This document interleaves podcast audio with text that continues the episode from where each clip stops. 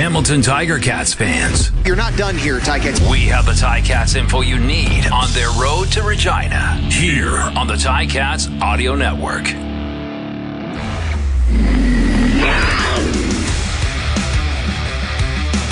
From the Tiger Ticats Audio Network, this is Tiger Ticats Today with Louis Butko. Yes, it is Ticats Day for a Tuesday, November the 1st, 2022. Yes, the first day of November, the first day of the last month of the CFL season. That's how I'm looking at it. Uh, and boy, where did that go? Uh, as we get said for the Ticats playing in the East semifinal, that of course is happening on Sunday. Uh, so working backwards, Sunday is the game. Mm, Saturday's walkthrough the day before the game. Friday day three, Thursday day two, Wednesday day one, uh, which meant today that they were not practicing. So yeah, a uh, Ticats Day at home edition uh, as we wait for the Ticats to get back on the football field ahead of that game against Montreal in Montreal Sunday. Uh, one o'clock is when that game starts, which means we'll be on the air at twelve on the Ticats Audio Network. Bubba O'Neill and Andy Fantus getting you set for the game. And then, of course, the all star team of RJ Broadhead and Luke Tasker will have the call. And of course, Andy and Bubba are part of that all star team too. Coach Sal is going to be by, as he always is on the pregame. So uh, you're not going to want to miss it uh, right here on the Ticats Audio Network. Big game on Sunday. Uh, you're not going to want to miss any of the other great content we have for you here on the Ticats Audio Network, including on this show today uh, when we're joined by Chris O'Leary, the managing editor of CFL.ca. Uh, but you can also go uh, wherever you found this podcast. Same channel, Ticats Audio Network. Uh, you can find a brand new episode of the CFL this week and a brand new episode of the Coach O Show. A new episode of Morielli and Hitch will be dropping. And of course, I'll be here right through the week with this show and a brand new episode of Speaking with the Enemy, where I'll catch up with Joey Alfieri uh, from the Montreal Alouettes uh, to get to the other side of this story. So no practice sound to get to because can't do that when there's no practice. We will get to Chris O'Leary, but we do have some news to get to. Very excited to announce that the Ticats offensive lineman Brandon Revenberg has been named the East Division's most outstanding offensive lineman. Uh, so he took home the divisional award, which means he will be up against Stanley Bryant from the West for the league award, and it's the uh, second straight year those two will go head to head. Uh, last year it was Stanley Bryant who uh, took home the award. See if uh, Revenberg can steal it away from him this year, as and the CFL Awards is happening uh, the Friday night at the Grey Cup week in Regina, Saskatchewan. So congratulations to Brandon Revenberg. Uh, 6'4", 301 pound native of Essex, started 17 games at left guard for the Ticats. A six year veteran of the CFL has played all 102 of his career regular season games with the Ticats. So, congratulations, Rev, on uh, being named the uh, East nominee for that award. So, if you if you're hearing that, you're probably putting two and two together. That uh, that's the only divisional award the Ticats are up for. It seems weird to say. Uh, and I guess maybe their record at 8 and 10 has something to do with that, but uh, it seems every year multiple Ticats are up for multiple awards, but uh, this year it's just the one as we check out the other award finalists. At Most Outstanding Player, it's Zach Collaros from the Winnipeg Blue Bombers, and Eugene Lewis uh, is, uh, is the East nominee for Most Outstanding Player. Uh, edging out, uh, of course, Tim White, who I, I, I thought would have gotten the uh, nod.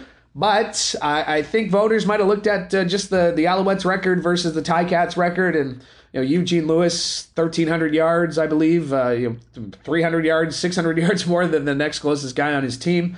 Um, but I, I, think he still could have made a strong case for Tim White and that award. But again, I didn't vote. I didn't have a say. So, yeah, what are you going to do? Uh, most outstanding defensive player, it's between Shawn Lemon of Calgary and Lorenzo Mauldin the fourth. Uh, most outstanding Canadian player is Nathan Rourke from BC, despite only playing in eight games, and Kurleigh Gittens Jr out of Toronto. We already told you most outstanding offensive lineman, Stanley Bryant, going up against our very own Brandon Revenberg. Most outstanding special teams player, again, I thought maybe Seth Small had a good chance of coming out of the East, but they uh, I guess they don't normally give this to kickers. Uh, so it's Chandler Worthy, the East nominee out of Montreal, and Mario Alford out of Saskatchewan. And most outstanding rookie, it's Dalton Schoen from Winnipeg. He's pretty much got that award locked up. He has for a while. Uh, but Tyson Philpot will be the East Division nominee. And Coach of the Year will likely go to Mike O'Shea once again, but uh, Ryan Dinwiddie uh, is the nominee out of the East to challenge him for that award. But I think it's Mike O'Shea's award to lose at this point because uh, 15 and three, uh, looking like they're on their way to a third straight appearance at the Grey Cup. Ticats looking like they're on their way to the third straight Grey Cup appearance as well. But uh, yeah, Mike O'Shea and Ryan Dinwiddie up for Coach of the Year award. And for more on Sunday's East semifinal and to take a look at the bigger picture of the CFL playoffs, very pleased to be joined by CFL.ca's Chris O'Leary. And uh, Chris, uh, I mean, uh, did you see the Ticats sneaking in? Did you did you always believe, or, or were there some moments of doubt uh, at some point during this season? Well, Louis, I, I think I'm naturally skeptical of pretty much everything I, I, see in my life. I think maybe especially right now.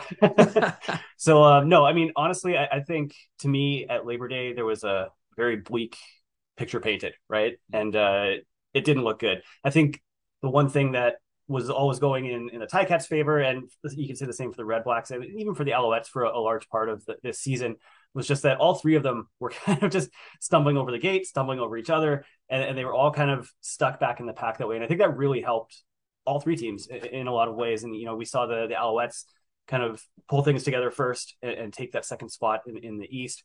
Um, and, and, you know, you could see it with Hamilton. I think the one thing I kept saying about that team is that they had the pieces there and, you know, and, and they had the, the luxury of, of Ottawa struggling, of Saskatchewan struggling. Mm. And, uh, you know, I think it came down to the very, very, very last minute, but the pieces finally did fall in place. And, you know, I, I think you look at the last probably six games, really, last third of the season and that Ticats team that we saw on the field, I think, was the one that um, probably showed closest to what we we thought it was capable of, or showed the most glimpses of that.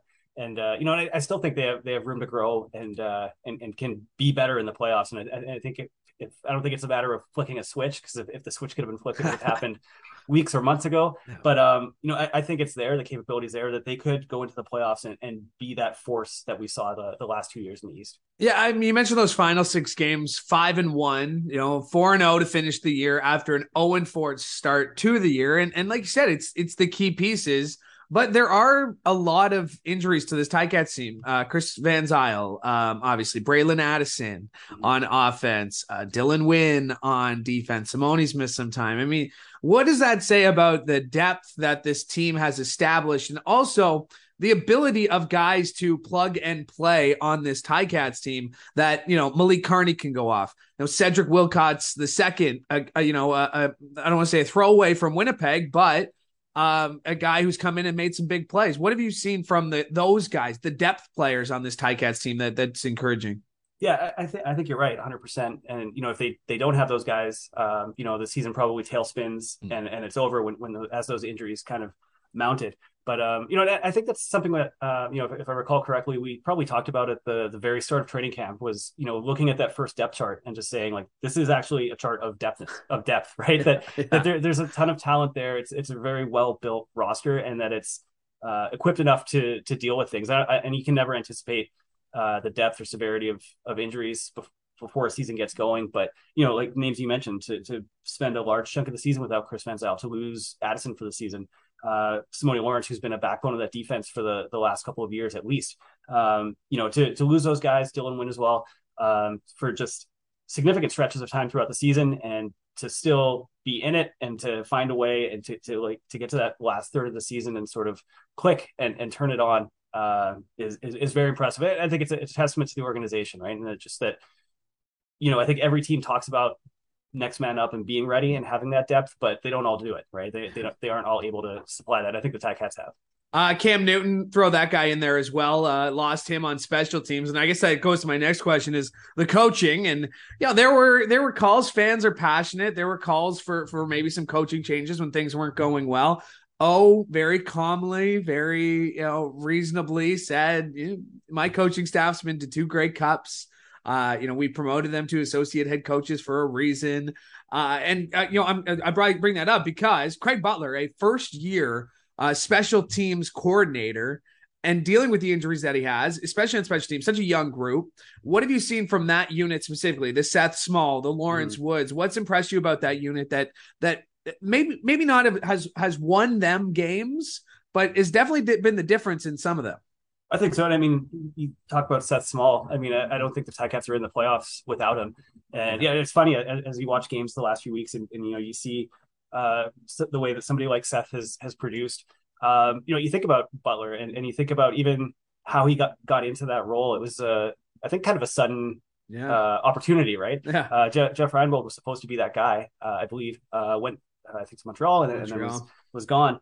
Um, you know, it's uh, it, it's a big opportunity, but it's uh, kind of a heavy one to carry at the same time. And uh, special teams are um, maybe forgotten at points. They're, they're kind of the uh, the white noise in the background sometimes between offense and defense. But um, somewhere in there, um, may, and it's maybe it's not every week, but somewhere in there along your season, you see how special teams win you or lose you games. And um, you know, I think I think we keep talking about that last third of the season. I mean, that special teams unit has uh, I don't want to say carried them, but has has definitely contributed. And you know, like I said, I keep thinking about Seth Small, just such a, an incredible story of um, just someone that's just been outstanding down the stretch here. And you know, they're they're not we're not here talking about the playoffs right now. Probably if it's not for somebody like Seth Small and the, the group around him. I pointed it out to Seth that uh, you know pressure was on him as someone who played high school football in in Katy, Texas, yeah. uh, with CFL royalty like Bo Levi Mitchell coming through there and. And Andy Dalton uh, from Katy. Uh, yeah, it, he's a great guy, and it's great to see the success he's had. He is uh, not up for the, uh, the the main award, um, but the most outstanding special teams player is Mario Alford out of Saskatchewan and Chandler Worthy out of uh, Montreal. I do want to get to that on a bigger picture, but um, my vote would have been for Tim White out of the East. I didn't get a vote, but um, Tim White, Eugene Lewis had very similar numbers you know, maybe the difference was where Eugene uh, Lewis and his Alouettes finished, which is fine. But the point is, Tim White had a heck of a season. Has he established himself as a star in the CFL after year two? I think so. I think, uh, and I think record probably comes down to a lot of that stuff. And I think when you're you're voting on awards and, and all stars and things like that, um, certainly you, you look at something like where the teams are, yeah. are at the at the standings, and you know, and I think Montreal had a more consistent season uh, than than the Tiger Cats have. Um, you know, I, I always wonder too if things like that are sort of the fuel in the fire for these guys when they, you know, they'll they'll meet on Sunday, right? Yeah. And uh, you know, you, you know, I think Tim White can go out go out and want to make a statement if if he wants to do that. Um, you know, it's it's there to be made. And uh, but no, to, I mean, to answer your question, I think I think he's definitely a, a star in this league now. Uh, you know, I, I think All Star voters had five selections on receivers, and I'm sure Tim White was top two or three, if if not higher, in, in, in the East for a lot of voters. Yeah.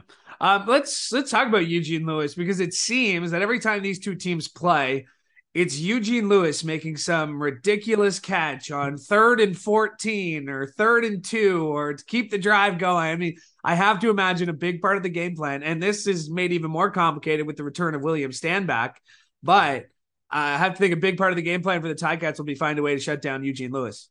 I think so. And, you know, I, I think I, wrote something yesterday uh, and, and kind of looked at the same thing. And, you know, I, I don't think the Tiger Cats are going to be the first team to take that approach, right? I mean, I, I think teams have been trying to zero in on Eugene all season, and uh, he's just been unstoppable. Just uh, an, an, incredible performance on on his part. I think I think he's around 1,300 receiving yards for the season. The next closest receiver on his team is I think in the 700s. I think it's Reggie White Jr.